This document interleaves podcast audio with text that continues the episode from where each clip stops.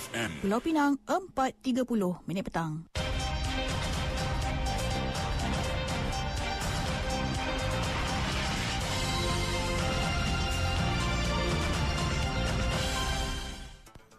Warta Mutiara bersama Hamizah Mansur. Assalamualaikum. Salam Malaysia Madani. Peratus kes COVID-19 di Pulau Pinang menunjukkan tren meningkat iaitu 96.7% dicatatkan sejak minggu kedua terakhir Disember tahun lalu sehingga minggu ini. Esko Kesihatan Belia dan Sukan Daniel Gozinsin berkata peningkatan itu susulan daripada cuti sekolah selain sambutan perayaan Christmas pada Disember lalu. Bagaimanapun katanya peningkatan kes itu melibatkan kes bergejala ringan yang hanya memerlukan pemantauan kendiri di rumah. Beliau berkata orang ramai dinasihatkan mengambil langkah berjaga-jaga dengan memakai pelitup muka dan menjaga penjarakan fizikal. Dalam perkembangan berasingan, sebanyak 233 kes demam denggi dicatatkan di Pulau Pinang bagi minggu epidemiologi kedua dari 7 hingga 13 Januari tahun ini.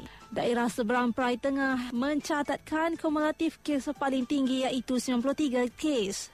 Tambah beliau lagi bagi minggu epidemiologi 1, Timur Laut mencatatkan 23 kes, Barat Daya 24, SPU 6, SPT 49 dan SPS 21.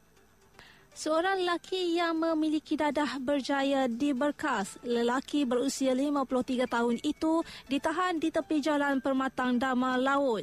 Menurut kenyataan ibu pejabat polis daerah Barat Daya, polis menahan suspek selepas didapati berada dalam keadaan mencurigakan ketika sedang menjalankan rondaan cegah jenayah.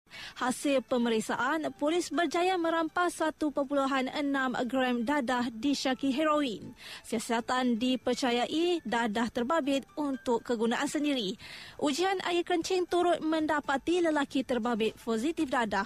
Kes disiasat mengikut Seksyen 12 Kurungan 2 Akta Dadah Berbahaya 1952.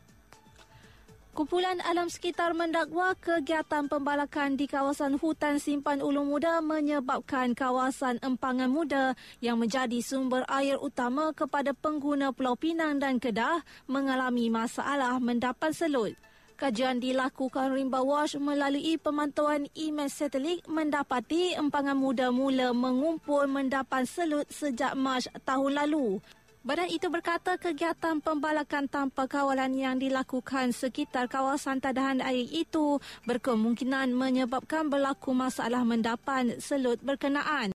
Katanya masalah itu dijangka menjejaskan kira-kira 80% sumber air ke Pulau Pinang yang bergantung kepada bekalan air dari Sungai Muda. Sebelum ini, Kerajaan Negeri Pulau Pinang beberapa kali mendesak Kedah memberhentikan segala kegiatan pembalakan di hutan Ulu Muda yang menjadi kawasan tadahan air bagi kegunaan penduduk dua negeri terbabit.